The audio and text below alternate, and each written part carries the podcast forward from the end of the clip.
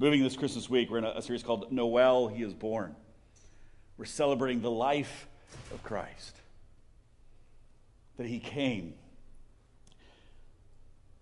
And this life in Christ is made possible because the greatest, most loving being in the cosmos created us for life in Him. And so we celebrate that He is born.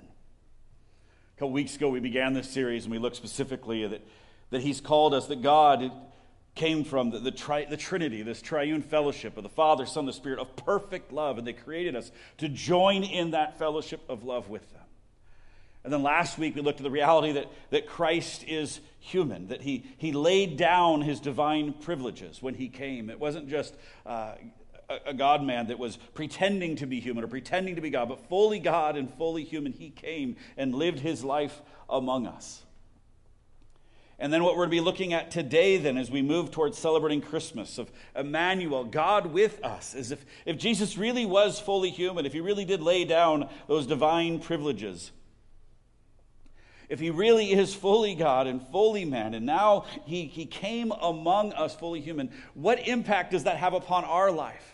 Yes, salvation, but is, it, is there more than that? Is there more than just a get out of hell free card? Is there more than just one day we go to heaven in some distant place? And that's what we want to talk about today in this week of Christmas is the significance of not just Jesus' birth, but of his humanity and his life. Again, Jesus didn't come as a baby just so we could cool some, sing some cool songs about him at Christmas. He didn't come so we could have cozy fireside uh, hot chocolates and a nice warm hearted season of life that we could feel good and warm and cozy. That's not why he came.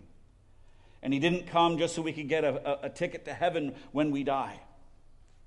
So, so, why did Jesus come? Well, he tells us many, many times in Scripture in his own words. And so I want to look at a few of those as we begin. He says in Luke 19 10, Jesus says that he came for the Son of Man to came to seek and to save the lost. How many of us have been lost? He came to seek and to save those who are lost. Mark 10:45 says, "For even the Son of Man did not come to be served, but to serve and to give his life as a ransom for many."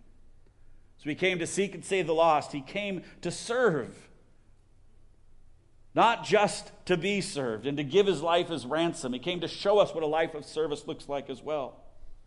John 3:16 says, "For God so loved the world that he gave his only one and only son that whoever believes in him shall not perish but have eternal life." He came so that we could have eternal life in him. And next John 10:10, 10, 10, the one I repeat so frequently, "I have come," Jesus says, "that they may have life and have it to the full, or have life in abundance. So, over and over, Jesus tells us that he comes to bring eternal life. Not just then and there, but here and now. Jesus preached one primary message when he was alive. It's the, pre- the message was of the kingdom of God. And not just that one day when we die that that kingdom would start, but that when he came, it came with him his life, this eternal kind of life, freedom from sin, and a life with Christ beco- begins when Christ comes. And so, as we celebrate Christmas, it's such a credible opportunity for us again to not lose sight of what this eternal life looks like that Christ has called us to. Because Jesus came that we could have life. So I want to look at that life for a minute. And we looked at this last week, John 17, 3. It says, and this is eternal life. This is where Jesus defines what eternal life is. And he says, This is eternal life, that they may know you, Jesus says, referring to the Father, the only true God, and Jesus Christ, me, whom you have sent. So at Christmas time, we celebrate that Christ came to give, give us his life a life that is centered on knowing God the Father and in fellowship with the Father, the Son, and the Spirit, participating in Jesus' life, participating in Jesus' mission, experiencing life in Him. So the birth of Christ is so beautiful. And yet it's often boiled down to the incredible gift of salvation, which is beautiful, of, that God offered us in His Son. And it is that, but it's so much more than just salvation. It's also this invitation to this eternal kind of life that he calls us to. To walk with our triune God here and now and for all of eternity. to participate in his life and his mission to live and love increasingly like Jesus. In fact, this is the very reason so many people don't like to, to, to think much about Jesus' humanity. Because the reality is, if, if Jesus was and is truly human, that would mean that there's some kind of additional expectation placed upon the things that he says of us to actually become like him. And that can be a bit scary for some Christians because it's so much easier at Christmas time and throughout the rest just to, you know, worship Jesus. Wow, you were amazing. Thank you for all that you did. And just said, thank you, thank you, thank you for all the gifts. But if Jesus was truly human and laid down his divine privileges, it means everything he said about becoming like him, he actually meant. And that can be a little scary. In fact, that's what Paul was addressing in the passage we looked at last week. I want to highlight again in Philippians chapter 2 verse 5. Jesus or Paul said, "You must have the same attitude that Christ Jesus had." And now he's going to describe this attitude. That Jesus, though he was God, did not think of equality with God as something to cling to or hold on to. Instead, he gave up his divine privileges, or he emptied himself. NIV says he made himself nothing he took the humble position of a slave and was born as a human being. And when he appeared in human form, he humbled himself in obedience to God. And he died a criminal's death on a cross.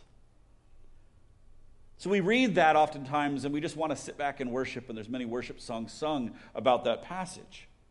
But Paul, again, didn't put this here just so we could sing worship songs or just so we could sit back and say, Wow, God, what you did is amazing. He put it there as he starts in verse 5. He puts it there because Paul says this is the example of Jesus that we are to follow. Yes, we must worship Jesus, but it can't stop at worshiping from a distance. We are to actually live and love like him, he says. Jesus' humanity is not just some cool theological doctrine that we get to celebrate once a year at Christmas.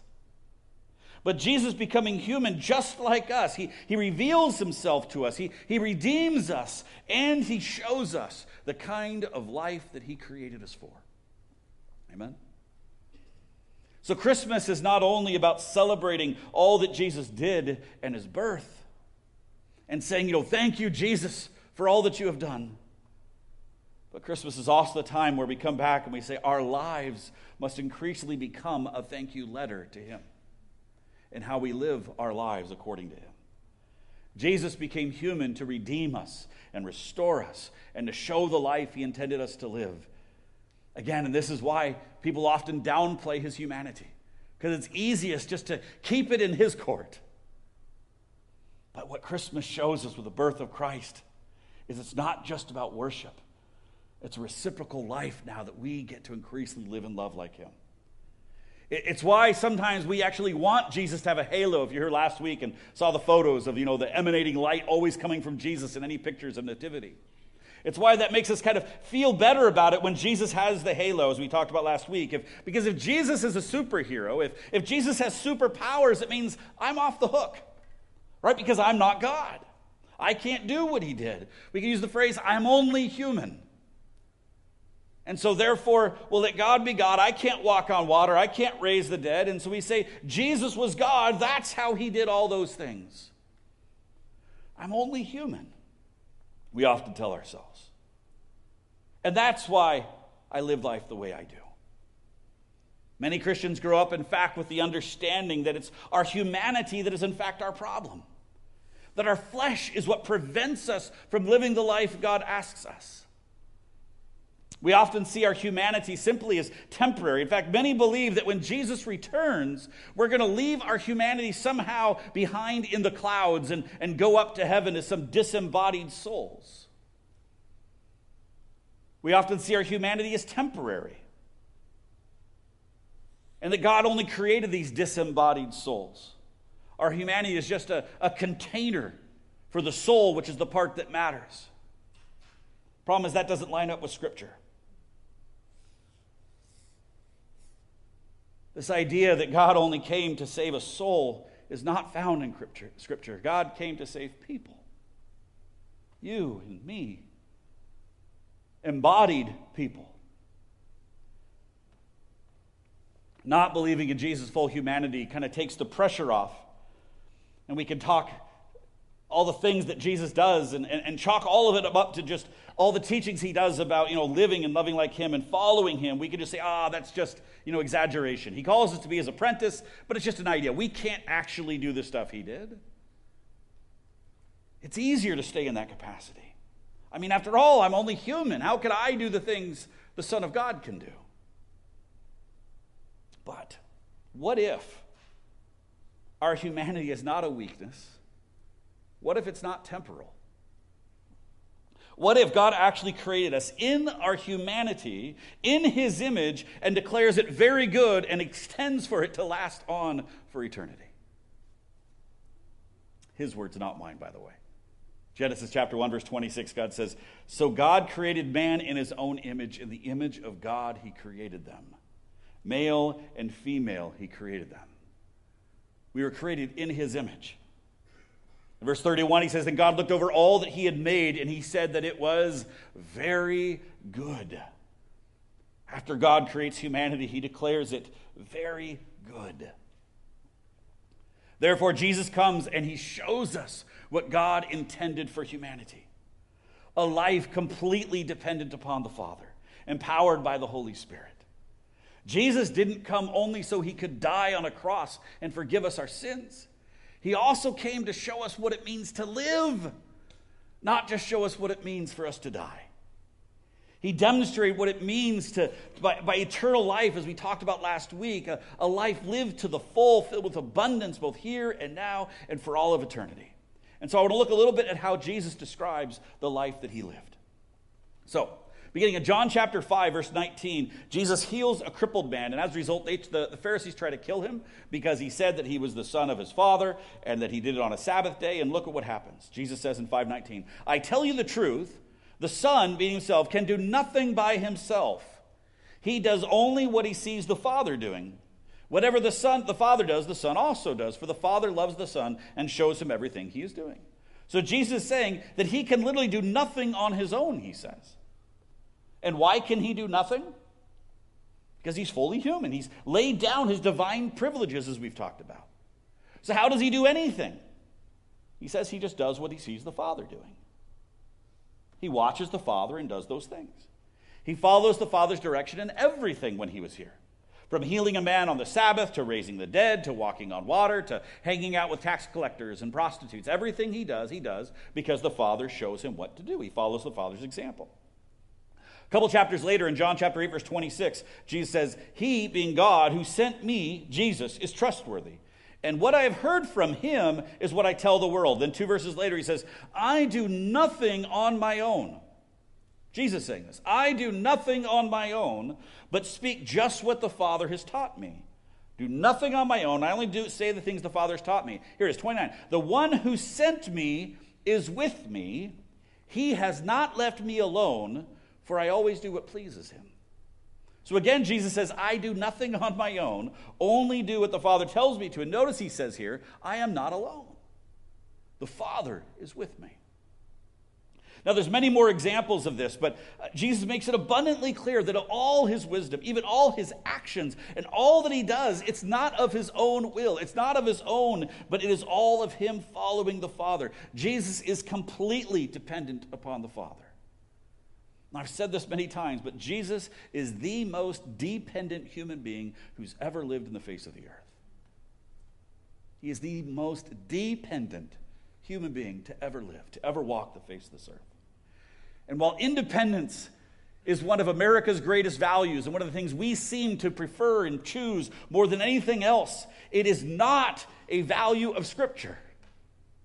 Independence is not what's promoted. The process of discipleship, of being an apprentice to Christ, is learning to become increasingly dependent upon God, not ourselves. That is the way of Jesus. So Jesus lived a life fully dependent upon the Father. Even the miracles and the works that he did, he says, are not his own. In fact, John chapter 10, the Jews are trying to kill him, and he tells them that he and the Father are one and that he gives them eternal life. And notice what Jesus says to them in John chapter 10. It says, Again, his Jewish opponents picked up stones to stone him. Again, they've done this many times. But Jesus says to them, check this out. I have shown you, I have shown you many good works. Where'd they come? From the Father. For which of these do you stone me? What is Jesus saying here? Again, he's emphasizing that the works he does, they're not his. He's not doing any of it. Where does the work come from? They all come from the Father. None of this is from me, Jesus says. I can do nothing on my own. It is all from the Father. So Jesus is the most dependent human being who's ever lived. Everything he did was dependent upon his Father through the empowering presence of the Holy Spirit. I mean, he could have accessed all his divine privileges and knowledge, but he chose not to. As we talked about last week, he had the divine privileges faucet turned off while he was here on earth. Now, all right, somebody say that sounds great, but if, if Jesus was human like us, then how did he know the Father's will? How does he walk on water? How did he raise the dead? How did he love perfectly in those ways? How did he maintain such a dependency upon God if he was on his own? And Jesus' response would be because I wasn't on my own. I was never alone. The third person of the Trinity, the Holy Spirit, was with me the entire time. And Jesus says the Holy Spirit made all of the Father available to him at all times. And the Holy Spirit empowered Jesus to heal the sick and cast out demons and raise the dead and prophesy what is to come. But the same Holy Spirit also empowered Jesus to love the unlovable, to be patient when it seemed impossible, to forgive those who were nailing him to the cross, to relax while having a meal with tax collectors and sinners, and to be the kind of person who children ran to rather than away from. All that Jesus did, he did because the Father was with him through the presence of the Holy Spirit. So, so what does that look like then for Jesus to be empowered by the Holy Spirit? Well, we saw this. We looked briefly at this in the book of Acts last week, but Acts 10:38, I want to read again. Peter says, he's telling the story, and he says of how God anointed Jesus of Nazareth with the Holy Spirit and power. God anointed Jesus of Nazareth with the Holy Spirit and power, and how he, being Jesus, went around doing good and healing all who were under the power of the devil because God was with him. Now, this is kind of a preview of our next series. We're heading in, in a couple weeks into the book of Acts for three or six months. We'll see how long it goes. Um, who knows? Uh, until people get too bored of it, we'll see how long it goes, right? But um, but in Acts 10, it says, And God who anointed this man, Jesus of Nazareth, the human being. Now, why does Jesus, or why does Peter say that Jesus, or what does Peter say that Jesus was anointed with here? He was anointed with the Holy Spirit and power. So, what, what did this God man Jesus do with this Holy Spirit anointing and power then? Well, it says he went around doing good and healing people. And how is he able to do this? How is he able to access this divine power? Is it because he's God that he used his divine privileges? No, he already made it crystal clear. He didn't do that. He laid his divine privileges out. So, how then does he do all of this? It says right there, he did it all because God was with him in the person of the Holy Spirit. So, everything Jesus does, under the anointing of the Holy Spirit. Everything he does in that place. And not just raising the dead or, or crazy miracles of healing the sick, but doing good, as it says right here. All that he does to do good and love others with a, a supernatural love, with supernatural patience, with kindness and gentleness. And everything he does, he does under the empowering presence of the Holy Spirit. That's how Jesus does it. In fact, Jesus, or John states it beautifully in John, chapter 3, verse 34. He says this He says, For Jesus is sent by God. Jesus speaks God's words. How? How does Jesus do it? For God gives him the Spirit without limit. That's how Jesus did it. The Father gave him the Holy Spirit, and that's how Jesus lived the life he lived. By the Spirit without limit. That's how Jesus does all he does. God came to earth and became fully human. Everything Jesus did that we read about in the Gospels, he did fully dependent upon the Father through the empowering presence of the Holy Spirit. And again, not just the big miracles, the raising the dead and the rest, but everything he did. In fact, what did Jesus spend most of his time doing when he was here? It wasn't teaching or miracles, it was hanging out with people. He spent endless time with meals and walking from village to village. And how many times did he go round trip between Galilee and Jerusalem, which is 150 miles walking? He walked everywhere, thousands and thousands of miles. Most of his life was spent walking and hanging out with people. And what is he doing in all that time? Getting to know people, asking them their name, asking them questions. And, and why does Jesus have to ask them their name or ask them questions? If he's God, why would he need to ask that? Because he doesn't know the answer. Why? Because he's fully human. He had laid down his divine privileges. One of the most amazingly human things Jesus do, is, does is to walk up to someone and say, Hello, what's your name? Right? Because he didn't know. Unless the Holy Spirit had revealed that to him, he doesn't know his name. Because he was fully human.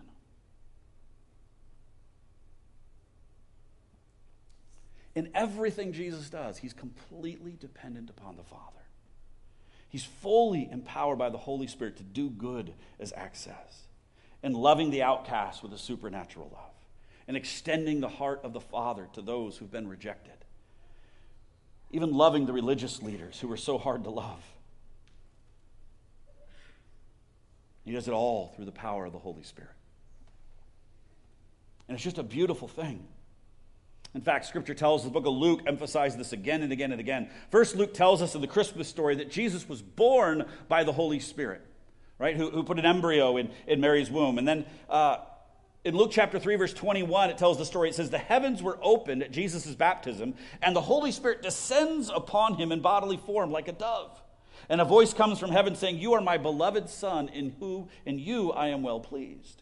So the Spirit comes visibly and rests upon him. And then Luke tells us immediately after his baptism in the next verse, in verse 4, chapter 4, verse 1, it says, And Jesus, full of the Holy Spirit, returned from the Jordan and was led by the Spirit in the wilderness. Notice how Jesus is making decisions and being moving. It's all by dependency upon God through the Holy Spirit. So not just once, but twice there, he says, Luke tells us that he's being led by the Spirit. A couple verses later in Luke 4, chapter 4, verse 14, it says, And Jesus returned by the power of the Spirit to Galilee. Again, the Spirit is moving him. Notice that repetition over and over and over again. Jesus' movements and teachings, everything is empowered by the Spirit. And then, then his first recorded interaction is in the next chapter, and it's, uh, it's Jesus goes to Nazareth in his hometown, and he speaks at a synagogue and he opens up the scroll of Isaiah. This is kind of his coming out party. And he says this. He opens up to Isaiah chapter 61 and Luke 4:18 and says, "The spirit of the Lord is upon me, because he has anointed me to proclaim good news to the poor. He has sent me to proclaim liberty to the captives and recovery of sight to the blind, and to set at liberty those who are oppressed." So what does Jesus say? I have been anointed by the Holy Spirit Yes, to give sight to the blind. But first, the Spirit empowers me to proclaim the good news, to bring justice, and to bring freedom. And all of this leads to one of my favorite passages in the Gospels. One that always just brings me such joy for a reason. Luke, Luke 10 21. It says, At that time, Jesus, full of joy through the Holy Spirit, said, I praise you, Father, Lord of heaven and earth, because you have hidden these things from the wise and the learned and revealed them to little children. Yes, Father, for this is what you were pleased to do. Jesus is just having a blast talking to his Father. And Luke records that his joy is through the Holy Spirit. His joy is empowered by the Holy Spirit. How cool is that? I love that picture. So often we have this idea that the Spirit anointing us is for the big things, maybe for a healing or, or, or, some crazy miracle that's needed of finances or something else. But here, we see in, in the book of Luke, of all these passages, Luke is emphasizing the Spirit empowered Jesus to make decisions of where to go and when to go. It empowered him to care for the poor and care for the broken, to overcome temptation. And now the Spirit empowers him to be filled with joy. I love it. Amen? Anyone here needs some spirit empowered joy in their life? Again, that song, joy, unspeakable joy.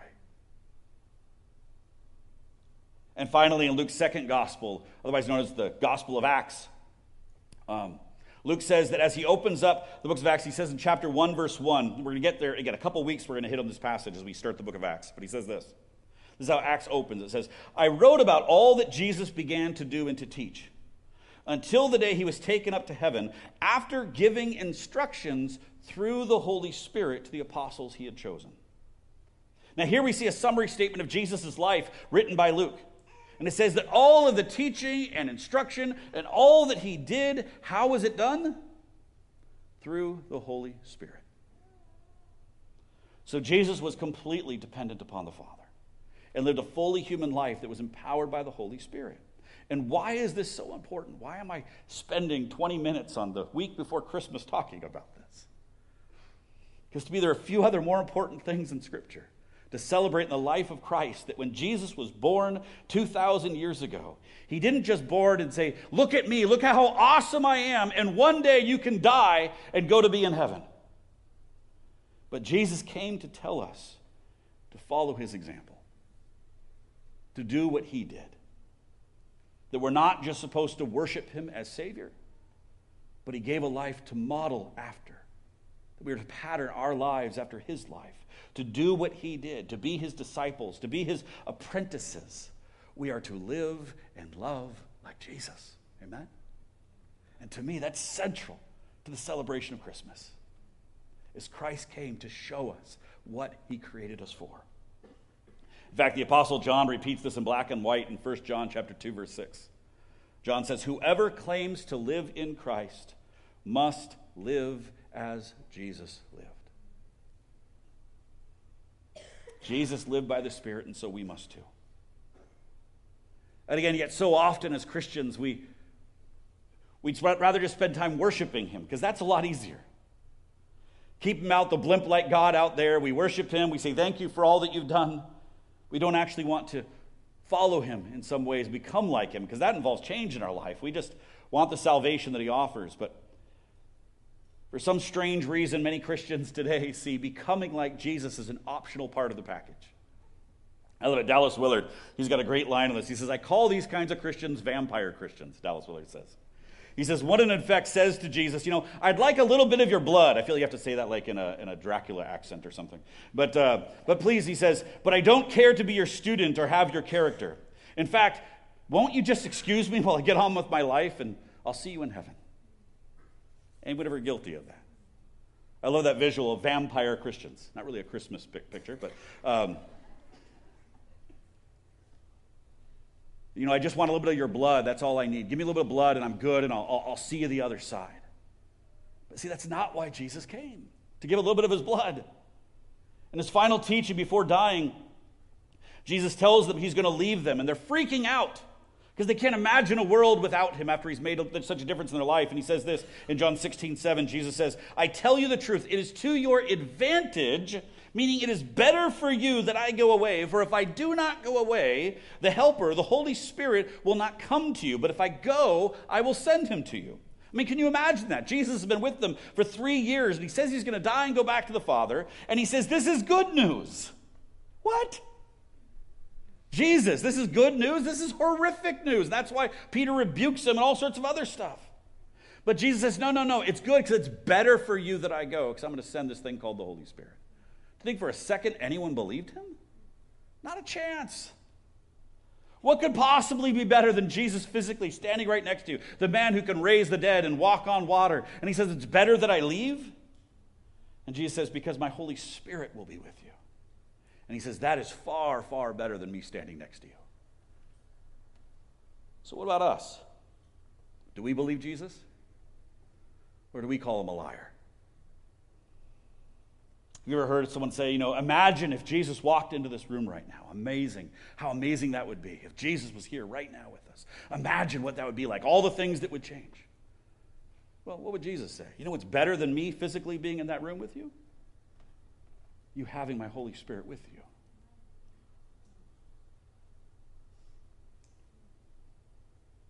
Because the Holy Spirit makes all of Jesus available to us, just like he did for Jesus with the Father.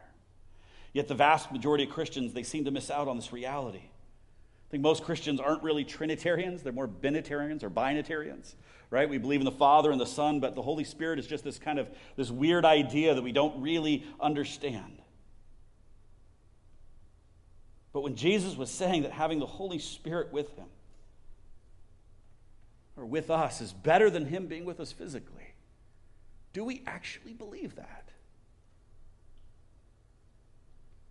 Or do we think Jesus was just lying or hyperbole or exaggeration of some kind?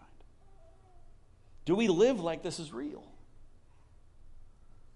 That Jesus offered us a gift greater than him standing next to us? Is Jesus telling the truth? If so, do we take him seriously? Do we recognize and live like having the Holy Spirit is better than Jesus standing next to us? I don't think most of us do, and I find most of the time in my life I don't do it either. So often we see the Holy Spirit like described before like the force in Star Wars of this kind of strange idea that a few people know how to wield. Maybe if, if their midichlorian count is high enough, they know what to do with it. But most people just think those people are kind of weird and try and kind of keep out of their way. Often the Holy Spirit makes people uncomfortable. And and that's so sad because look at what we've seen in the life of Jesus. The Holy Spirit is not some weird force. The Holy Spirit, Jesus says, gave him life. The Spirit makes the Father fully available to him. It brings him increases joy. The Spirit enables him to follow the Father, to pray, to love unconditionally, to chill with sinners, to demolish Satan's attacks, to sacrificially love the unlovable, to overcome temptation. These are what the Holy Spirit are doing in the life of Jesus. And Jesus tells him, if you want to live and love like me, you need to be tapping into the same source that I am tapping into. Same body, same spirit, he's saying, go and do what I have done. In fact, Jesus says that in chapter John, chapter 20, 22. It's so important. Right after Jesus, um, after if he resurrects, he goes and finds the disciples and look at one of the first things he says to them in John 20, 22. It says, Again, Jesus said, Peace be with you. As the Father has sent me, so I am now sending you in the same way to do the same things. And with that, he breathed on them. And what does he give them at that moment? Breathes on them the Holy Spirit. Why? Because that is what has empowered him to do it all. Says, Now I'm sending you to do the same things I have done with the same Spirit I've been doing it with. You need to be doing what I've been doing. And so we are called to live and love like Jesus. He's given us a spirit to do it. As the Father has sent him, so now the Spirit sends Jesus did not come to the earth only so he could die for our sins. But instead, or not instead, but also he came to show us the way of life. If it was only for his death, the Gospels would only need one chapter, just his death and his resurrection. But what is the Gospels filled with? Almost all of it is the story of his life. As he demonstrates to us the way to live, not just to die the way of the kingdom. We are called to become like Jesus. Not just sing songs about how amazing he is, though we got to keep doing that too. I love one of my favorite professors, uh, Dr. Gerald Hawthorne. He wrote this in his book, The Power and the Presence. He says, The Spirit was the presence and power of God in Jesus, and fully so. Thus, the life of Jesus was the realization on earth, perhaps for the first time, of God's ideal for human beings the fulfillment of the divine intention for them when God said, Let us make man in our image and our likeness, right? So Jesus is the first human to truly live that out to its fullness of what God intended when he created humanity. But then it goes on. Here it is. But Jesus' life was not the only the realization of that ideal, it is the pattern to follow. The source of hope for every succeeding generation of Jesus' fall. We must worship, we must worship Jesus. But much more than that, we must become his disciples, his followers. We must follow his pattern of living, the pattern he's given us as humanity, that he exemplified. For us to align our lives more like his by the power of the Spirit, to become his apprentices. We can't settle for saying we're only human. Why? Because so was Jesus. And that's the whole point the spirit empowered life or the spirit filled life, as Paul would describe it, is not just for when we're praying for healing or trusting for miracles, but it's the way of life we are called to. Just like Jesus was dependent upon the Father through the Holy Spirit, so we now are dependent upon Jesus through the Holy Spirit. And yes, to pray for healing and pray for the sick, but just as much of how to love our husbands or wives, or to love our kids, whether they're doing well or whether, whether they're wayward. We're dependent on Him for raising our, our, our, families, to experience more of His joy, to depend upon the Spirit, to help craft social media posts that are loving and not stupid and divisive. Depend upon the Holy Spirit to be able to code better and, and make new websites, to be able to be better plumbers or electricians or librarians or pastors, to, to depend upon Him to, for, for helping with trusting with our finances or, or with walking the journey of cancer or sickness or pain or solitude or any of those things, depending upon Him in all those things. This must increasingly become our normal way of being. Just like Jesus, we need to grow more and more dependent upon the Spirit working in our life. So, where is that challenging you this morning? As we move towards Christmas and celebrating His birth, we have to celebrate greater than just the one act. But Lord, what are you calling of me? What does it mean for me to live and love more like you in this season? In what ways are we content with worshiping Jesus for how good he is but not wanting to follow his example.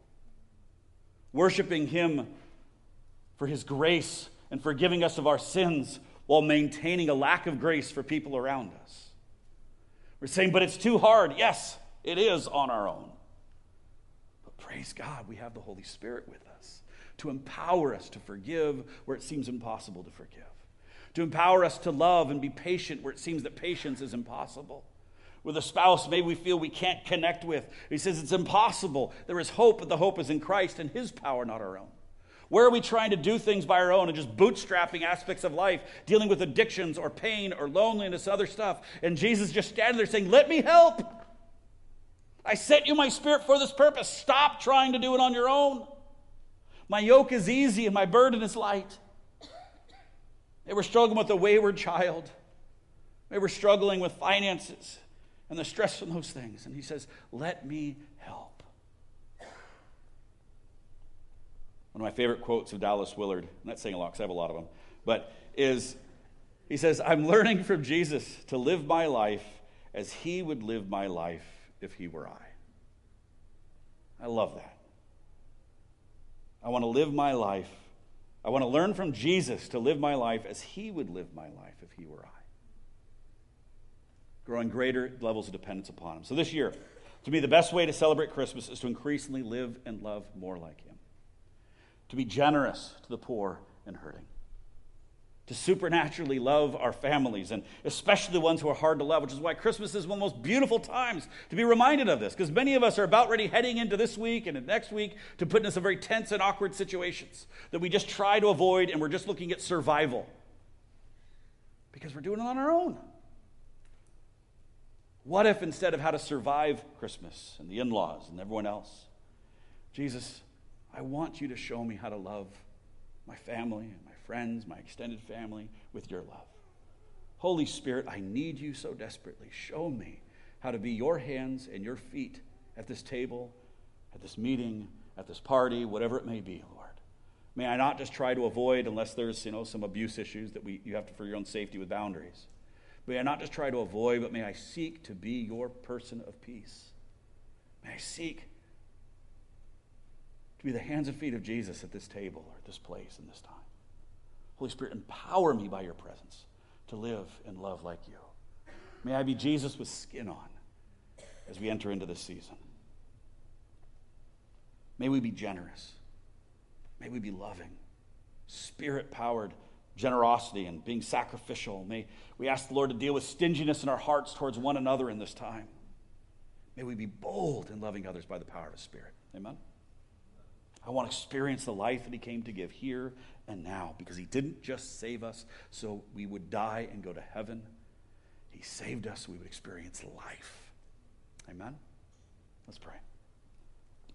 Jesus, we thank you that you have come that we may have life. And we've celebrated that already today with a couple of people who are choosing life again and choosing to celebrate that with us, Lord. For that we praise you, God. And Lord, for all of us, though, my prayer, Lord, I ask right now, Lord, may you incline our hearts to you to say, oh, Jesus, I want to live more and more like you. I want my life increasingly to conform to yours. I want my loves increasingly to become increasingly like yours, Lord. Whatever sin that's entangling, God, I want to hand that over to you and walk in your ways of life and love and righteousness, Lord Jesus. So, therefore, Holy Spirit, we pray, empower us to live and love more like you. Whatever independence within us of doing it on our own, increasingly turn us towards you Lord Jesus, to say, I need you. So, right now, Holy Spirit, move in the hearts of our body. May you incline our hearts, our minds towards you. That we be leaning into you for strength, for wisdom, for grace, for love. To not do it on our own, but to dependent upon you. Thank you, Jesus. Thank you, Father.